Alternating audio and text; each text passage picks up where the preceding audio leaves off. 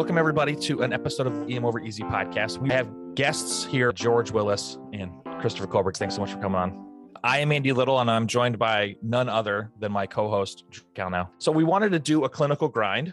Again, if you've listened to one of these before, this is Drew's brainchild for the podcast. It's the one thing we can say that Drew brought to the table. Um, not that he brings a lot to the table, but I bring uh, my voice also, which is a little yeah. raspy today, but normally, you know, sounds good. So, in doing the clinical grind, this is actually a case I had early on as an attending that I wanted to bring to the table and we can tease through how it went. So, to set the stage, I was at a county hospital working out again, first year as an attending, and I'm working a clinical shift. And I get asked by the charge nurse, Hey, we have a staff member bringing in their family. They want you to come see them. I know you're busy. Can you make time and come see this patient? So, I walk into the room and I see a pediatric patient with their mom. The mom's from our radiology department. I know her peripherally, but you hear the, hey, I, are you busy? Can you come see a, a staff member's family? What kind of starts going through your brain in that moment? Has anyone ever actually said no to that question? Right. Like if my charge nurse walked up to me and said, Hey, one of our staff is bringing a patient in. Can you look at them? I mean, what am I going to do? Say no? They're coming to me specifically. Like, eh. Quality, that was my point too. That that's not the time when you say, "Oh, well, I'm going to leave here in five minutes." yeah. Totally disregard this whole workplace relationship that I have with anyone. You're like, okay, sure, I can help. What you got?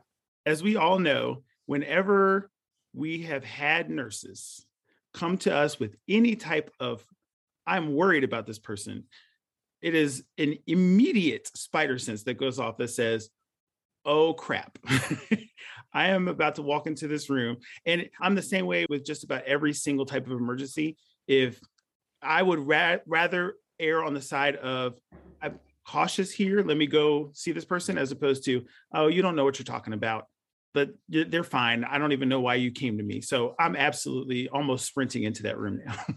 Yeah, I agree with everybody. I'm a big fan of if the nurses come and ask me to see a patient, regardless if they're a family member, I'm going to get my chair. But there's that little bit of emphasis, I think, when it's somebody that is a family member of a staff member, because I kind of view that as basically a family member of me, that they're part of the ED family. I need to go take care of this patient. So as we're walking to the patient's room, the staff member, the A&M goes, Hey, we want this to be quick. They need to get to a family event. But when I walk into the room, I see a, a kid that looks like they're pretty uncomfortable. Mm. And I hear the mom kind of start telling me the story about how she fell off of a swing at recess. And now she's bringing her to the hospital and is concerned because her daughter typically does not complain about anything. So maybe add that little wrinkle to the story. What's what starts going through your mind when you hear fell off a swing, typically doesn't complain of anything. And the family member, the mom, who's a healthcare worker, appears a little worried. Well, quite naturally, I'm concerned, and there's an indirect relationship between as soon as someone says we need to leave the ER in a hurry, we have something else to do, and the complexity of the pathology, they're indirectly related. So the quicker you need to leave, the more the pathology is going to increase as well. So that is the ER rule. So that's that's a huge concern for me, just from what mom said, because if there's one person that knows what's going on with their child, usually it's the parent. You can ask a parent, questionable dads, but moms are spot on. questionable dads, and I'm saying that as a dad. I completely second that as a uh, emergency medicine physician dad. I have been proven wrong by my wife multiple times about the acuity of our children's illness. 100%. And you can never live that down. Like Oh, Never. despite the never. fact- yes. you remember that time that you didn't worry? There, there was was there was broken? th- this one time I said, "God, it's not strep," and as my wife is logging in to her phone to see a positive strep culture on the kid, forever now I'm just just take him to the pediatrician. I don't know anything. Dude, my wife sent a letter to the Illinois Department of Health saying, you may want to look at this guy for strep. for strep. Same thing. For strep. It's a cold Nice. world. well, it's good to know that as physician dads, we all live in the same place to where our wives do not trust us with anything related to the care of our children. But that being said, so like you guys, I'm worried. So the mom says they got to go, but then she mentions this is not something that the kid typically complains of. So in my mind, it's like, all right, so fell off a swing. I automatically start thinking about the relations of what that is. I try to tease out from the mom how she fell off the swing. Cause I mean, I've fallen off a swing before. I'm the most accident prone individual, I'm sure, on this call. And there's like a hundred different ways to fall off a swing. Did they fall face forward? Did they fall and hit their knees? Did they fall and with hands out? Am I worried about a buckle fracture of a wrist? Am I worried about a dislocation of a joint? And mom says she's not really sure, but the kid is able to tell me that she just, when she was swinging, the swing like came out from under her and she landed directly on her back. And so I start my evaluation and I noticed this recurrent theme throughout my discussion with the mom and evaluating the patient. The patient is just in a ton of pain. The exam is ear, nose, and throat is normal. Heart and lungs are normal, except you know she's a little tachypneic. She's tachycardic. She looks uncomfortable when she's breathing, but her lungs are clear. Her abdomen is diffusely tender with really no focal areas, but really diffusely tender. Like she's audibly crying and saying ouch throughout the exam, which again is not typical for a, a kid under the age of 10. And then when I look at her back, she's got significant pain with her flanks, but really no external signs of trauma, no midline tenderness of the thoracic or lumbar spine, able to move all the extremities, except when she moves her legs, she complains of worsening abdominal pain. So add, you know, where this is building on itself. So as we add these layers, what's going through your guys' brain that should be on my list of things I should be worrying about as I look at this kid? Why don't I have an ambulance on the way to take this kid to a pediatric hospital already? In the setting of trauma, you have an acute abdomen. I mean, that's what you just described, right? I mean, I need nothing else. It doesn't matter what my lab results come back as. It doesn't matter what my imaging, unless I'm putting this kid through a CT scanner with IV contrast, maybe a CTA, right? And I'm not probably not doing that because I'm not a pediatric trauma physician. Mm-hmm. So I'm not always down with what the pediatric center is doing. And I, similar to where you guys are in Orlando, have a pediatric level one trauma center 15 minutes down the road from me, right? So I'm I am lucky where I don't have to do this type of stuff. I can just ship them and let them decide what the workup is going to be. But bye. I mean, I don't know how to say it any differently. No, I agree 100%. I mean, there's there's a lot of worrisome signs here. You have a patient who had a trauma. I mean, this is by all intents and purposes a trauma. I always tend to focus on vital signs. You have a patient who's tachycardic. Why are they tachycardic? You know, she might be scared. You know, she's in the emergency department. She doesn't want to be in the hospital, but it is really hard to fake tachypnea. Tachypnea is a very probably one I would probably say probably one of my most worrisome vital signs. And you told us that the lungs were clear. The patient wasn't complaining of shortness of breath, but you have a patient who's tachypneic who has mm-hmm. clear lungs. And I mean, your differential for that is very tight, but they're all bad things. You know, you have PE, you have ACS, you have pericardial effusion, you have metabolic acidosis. I mean, this person could have something very bad brewing in their abdomen. They may have a ruptured viscus, they may have malperfusion of some sort due to a bleeding vessel that they injured on their in their trauma, and now they have a lactic acidosis. Or they may just be in a, such a significant amount of pain from whatever disaster has happened in their abdomen that whenever they take a deep breath, they actually hurt and that tachypnea is also concerning. Kids don't usually complain or show signs of dyspnea or tachypnea unless something really bad is going on. And so I am absolutely 100% very worried about this little child. To add on to that as well, is that the next question, as well as that all of us have been in this position, is we've already committed that this patient will receive their definitive management outside of our institution. But the question is, what are you going to do in this time before the patient is transferred.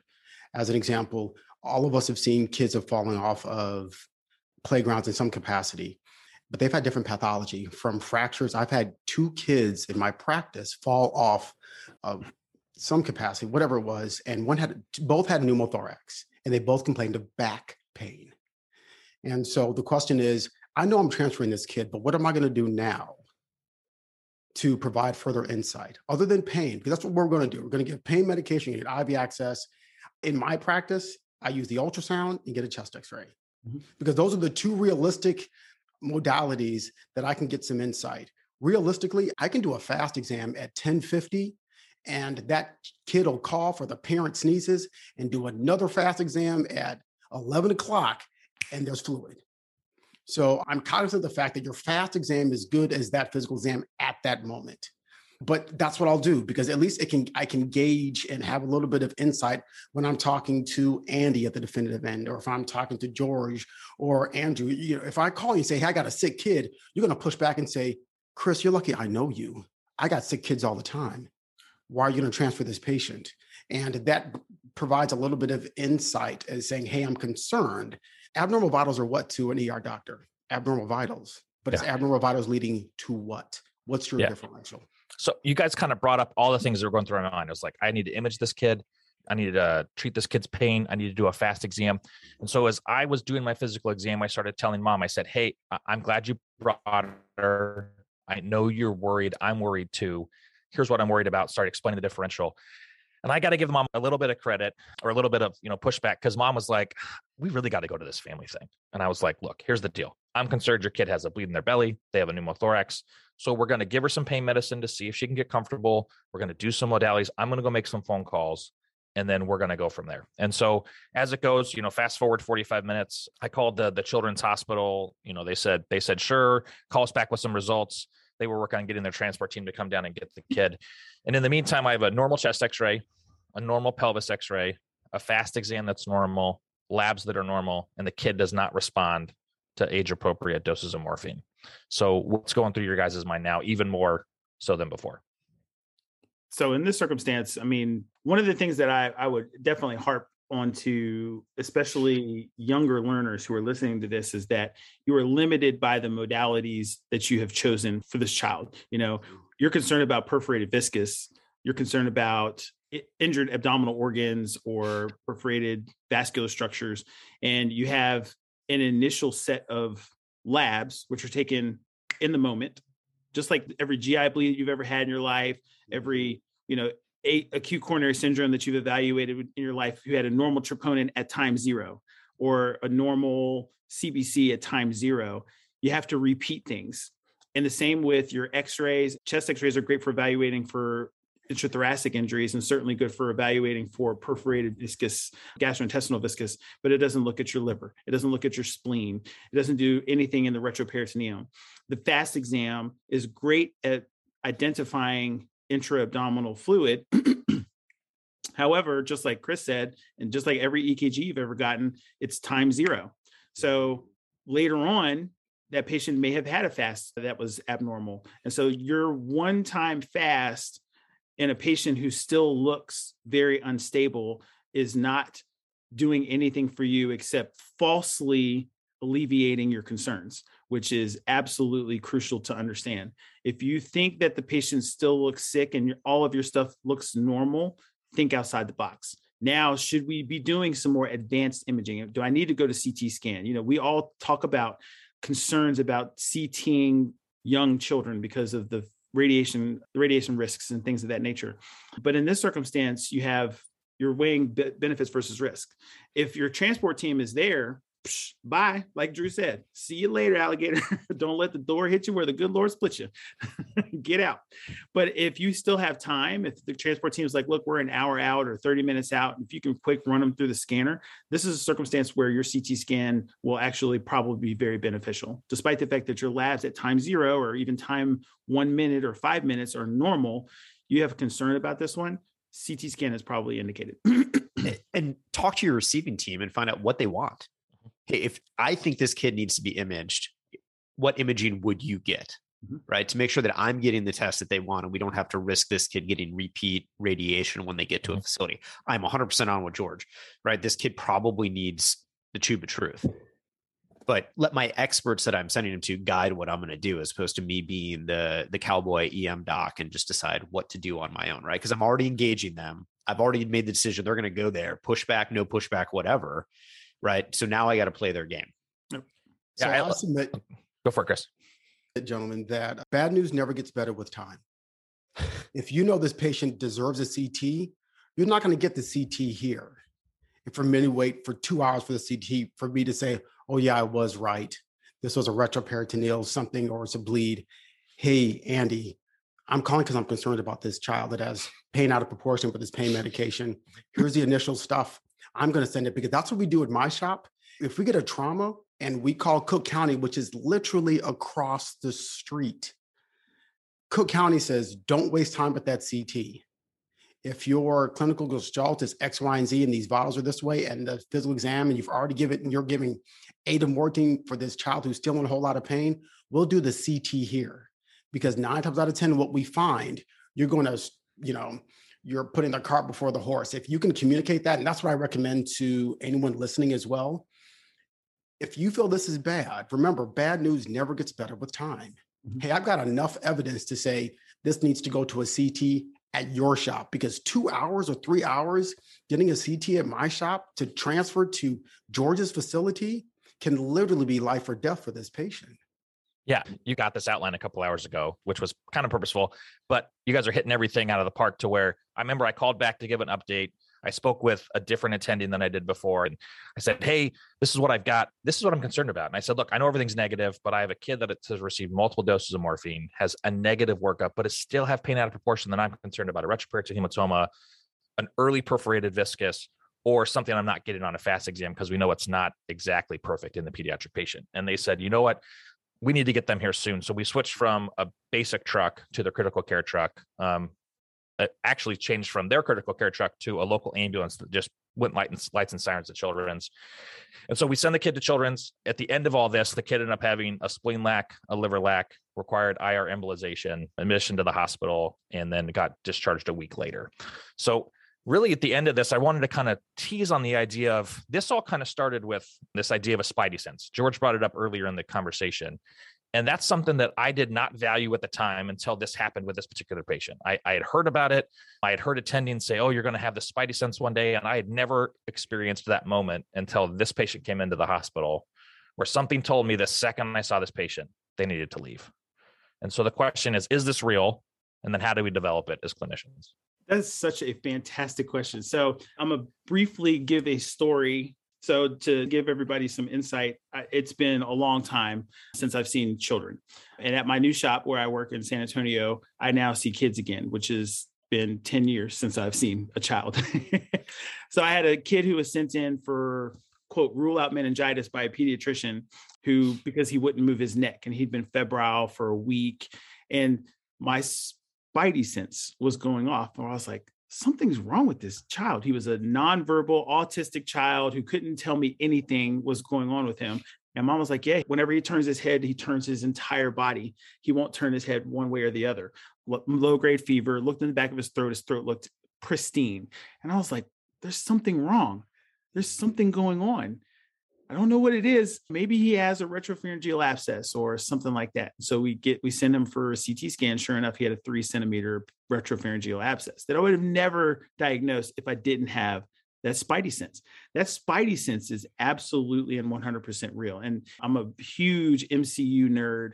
And I remember when Peter Parker first felt his spidey sense and he was like, What is this? What is this feeling?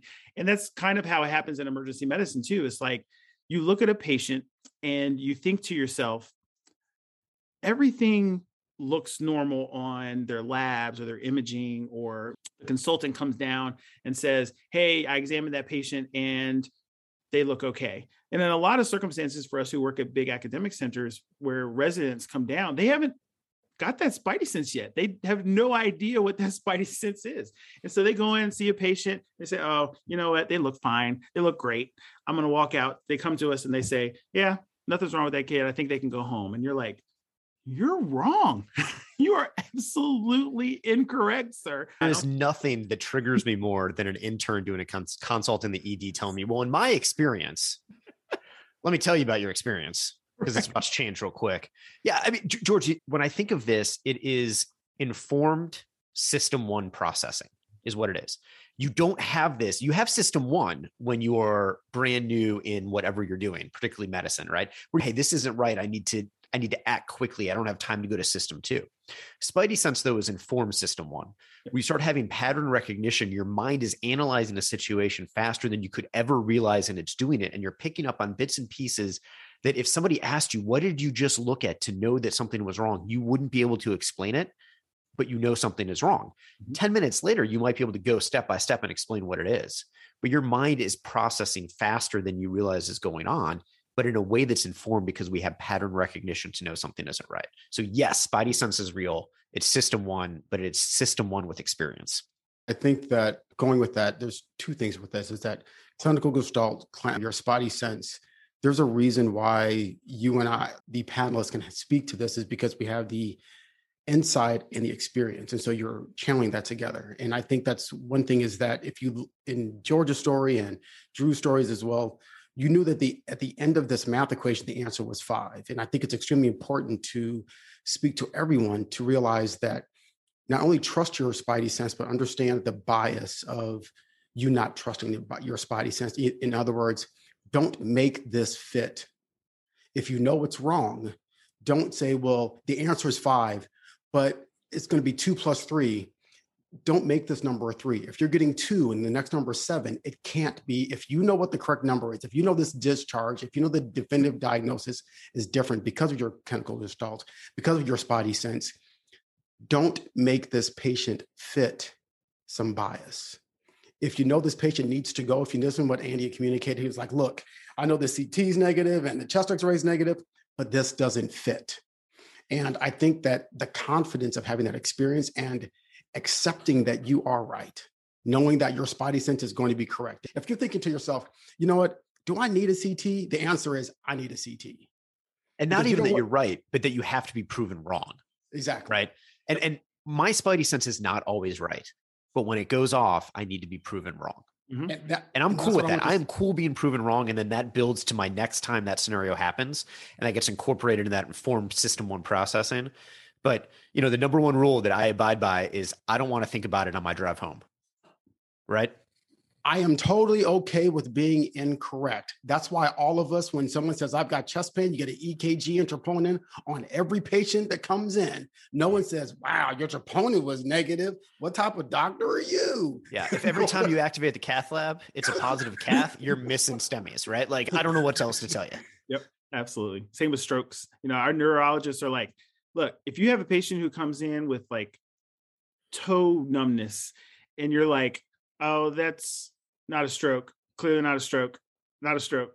They still want us to call a stroke alert just to make sure and have someone come in and say, absolutely not, because you can have that patient who comes in who you're like really, really not concerned about and then miss a stroke. 100%. You're out of that window. So I'm always of the mindset if your spidey sense is going off, act on it. Yeah, I love that you guys bring that up because I think that, and I love that you brought up system one and system two because I think at the time I did not appreciate what residency was until this moment. Oh, this was this was the product of a lot of education, mm-hmm. seeing a lot of patients, being around people and teasing out from attendings when their spidey sense would go off. Why did it go off? What did you see? And how this is something that is real, it's developable, and it's something that will change over the course of my career based off of my clinical experience and the time I spend remembering to read and to be updated with the most up-to-date literature and little nuances of diseases. So it's totally something that's real. I remember being like, ah, I don't know if I'm a believer in this. And then this event happened. And now I'm a huge believer in it. Something that I try to actively listen to on a regular basis of is my spidey sense telling me something that I'm not paying attention to. That's huge. And one thing that I especially want the, the learners to take home from this is that your spidey sense can be affected by a lot of different factors. But let's say you have a lawsuit that comes against you, and that can affect you, unfortunately, and make you a little bit more on the conservative side where you think to yourself, you're triggered automatically by, oh gosh, I remember the last time I had a chest pain patient. And now I get troponins on everybody or I get EKGs on everybody because your spider sense has been heightened despite the fact, but it's been heightened by something that is an unfortunate circumstance and certainly not something that should be driving your care. I give a talk on this about the success of failure and when it does occur and, and, and how you bounce back from that. The goal here isn't to become this super, super, super conservative emergency physician. The mm-hmm. spider sense helps you to kind of toe that line between being quote unquote a cowboy, which I can say in Texas, or that more conservative emergency physician. And the goal isn't to be one or the other. It's kind of to marry the middle of conservative enough and cowboy enough that you feel comfortable discharging the 89 year old patient who comes in with, you know, a toenail dislodgement and you're thinking to yourself there's something wrong with this 89 year old she came in with a toenail dislodgement why am i so concerned about her or the 21 year old who's obese and diabetic and hypertensive who has crushing substernal chest pain with a normal troponin and you're thinking to yourself oh i'll just send them home. I mean they're 21 there's nothing wrong with them. So that's kind of what residency is all about. You're looking at your attendings and trying to build your knowledge. But on the same token of that the experience of seeing patients. You should try to see as many patients as you can and learn from us as your faculty members how we work up patients and how we develop that spidey sense. You're thinking to yourself, you walk into the room and you say, "Oh, that person doesn't have appendicitis. That right lower quadrant pain is very benign to me. I think that that's pers- that person's probably fine." And then your attending walks out of the room and say, "That person needs a CT scan. That person absolutely gets needs a CT scan." Or rather than just order it and say, oh, "Here's Dr. Willis again, ordering CT scans on people." You say, Well, Dr. Willis, what are you concerned about? What made your exam different from my exam to make you think that this person needs a CT scan? If I can't explain it very well, it's probably my spidey sense. In most circumstances, if it's like, oh, it's probably fine, I'll probably say, you know, there's something that made me a little bit more uncomfortable and, and made me think that this person needs a CT scan just to make sure. And a lot of us can explain that. But if it's the spidey sense, then sometimes we're just like, look, there's something wrong here. and that's really all you have to say. And then the residents will obviously be amazed, especially if you're right. They'll say, Oh my gosh, Dr. Willis, wow, that, that spidey sense was real. It's real. I'll just finish it with the feeling of your spidey sense actually being right when you get pushback from the other person. And we all work in the academic setting. So typically it's the residents, but sometimes it's that the consultant or whoever sometimes even my own EM residents, right? They're like, no, we don't need to get that scan. It's not going to show us anything. And then it does. And you just, I mean, I literally walk into the other room and throw a little party for myself, like the happy dance, and then walk back out. I'm like, oh, yeah. I mean, I didn't think it would really be positive, but whew, glad, glad we got that scan. And then your head, you're like, yes, yes, yes, yes. You take that subtle win. You do it all the time. Oh, yeah. Or, or, or even when the residents say, they'll say, you know, Dr. Colbert, I know this patient's COPD and usually, you know, 83%, but eh, I'm gonna get the scan and see if he has a PE. Oh, I love it. Last, yeah, this happened last week, and I was like, I don't know why you think the patient have a PE, but we'll do it. Patient had a PE. Again, this as as physicians, as specifically ER physicians, this is not a win or lose, right or wrong gig. Nope. This is a differential, thought out process with clinical gestalt, so you have good patient outcome. And as long as you keep that mindset, usually shifts work well teaching works well, you're an advocate for your patients. Chris, I love that you said that because it, it brings up a really, really important point is that everybody's spidey sense is different. And so if you come out of that room and you're like, that person's not having an MI, fine. If you want to go ahead and get your troponins, go ahead and get your troponins. And then the troponin comes back and it's, you know, a thousand. And the resident's like, oh, Dr. Willis, this person's totally having ACS. Don't harp on the fact that you're wrong there harp on the fact that they're developing their spidey sense. They're developing that that clinical gestalt. And it's like, so you congratulate them. And I've done this many, well, I'm not gonna say I've done this many times because that would infer that I'm actually wrong a lot.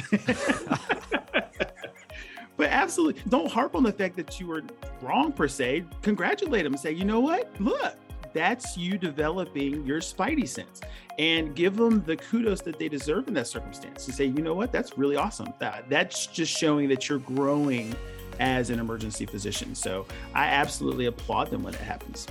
So, Chris, George, we really appreciate you both coming on to talk with Drew and I about this important topic for EM Over Easy. And uh, thanks so much for being here. Well, a big thanks to George and Chris for hopping on for that EM Over Easy clinical grind. And don't forget, we are the official podcast of the American College of Osteopathic Emergency Physicians. And a promotion they're doing for new graduates from residency is that if you join the ACOEP prior to September 30th, you'll get 50% off your registration for Scientific Assembly and one of two Hippo education bonuses for up to six months. So head on over to acoep.org to learn more about Scientific Assembly and about joining their college by hitting the membership tab.